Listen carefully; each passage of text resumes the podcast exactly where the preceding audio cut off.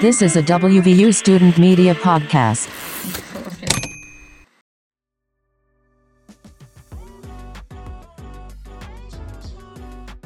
Good morning, Mountaineers. This week, WVU opens up in person club sports practice, commencement ceremony updates, and a new federal grant. I am podcast host Lindsay McNamee, and welcome back to a new Monday in Morgantown.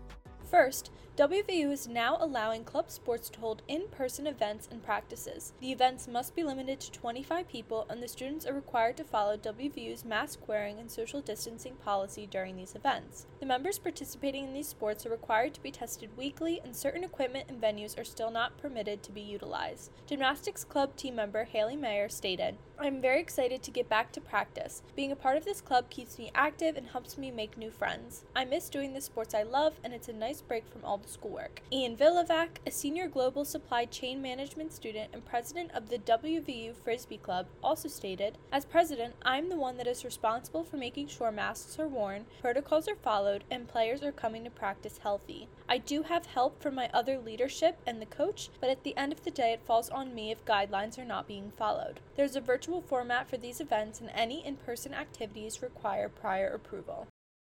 Next, the university has released information on the dates and times for the May 2021 commencement ceremony on May 15th at 9 a.m. The Benjamin M. Statler College of Engineering and Mineral Resources, College of Physical Activity and Sports Sciences, Davis College of Agriculture, Natural Resources and Design, and Reed College of Media graduates will start the commencement ceremony. In the afternoon at 2 p.m., the College of Creative Arts and Eberly College of Arts and Sciences graduates will follow. Continuing on May 16th at 9 a.m., the College of Education and Human Services and the John Chambers College of Business and Economics ceremony will take place. Then, finally, on May 16th at 2 p.m., the College of Law, School of Dentistry, School of Medicine, School of Nursing, School of Pharmacy, and School of Public Health graduates will finish the spring 2021 commencement ceremony. The ceremonies will last around two to three hours each. The graduates who are interested in attending the in person ceremony are required to register in advance. For more information, you may check the news update on the daonline.com by Emily Rexroad.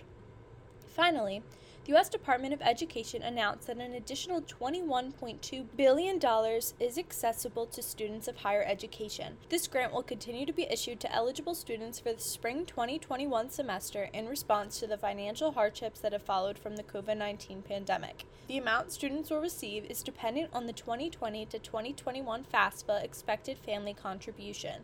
Students that are interested in this grant should make sure that they do not have any unsatisfied requirements with financial aid. Ashton Kudlak, a junior public relations and advertising student, stated, If I am eligible for the emergency funding, that would help out immensely because I am currently struggling with student loans and my parents do not even know if they can take out a loan for me.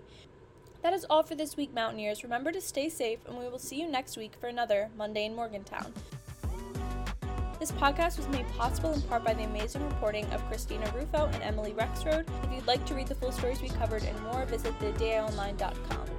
This podcast was hosted and produced by Lindsay McNamee and Abby Smith. To listen to more podcasts produced by the DA, visit thedaonline.com slash podcasts.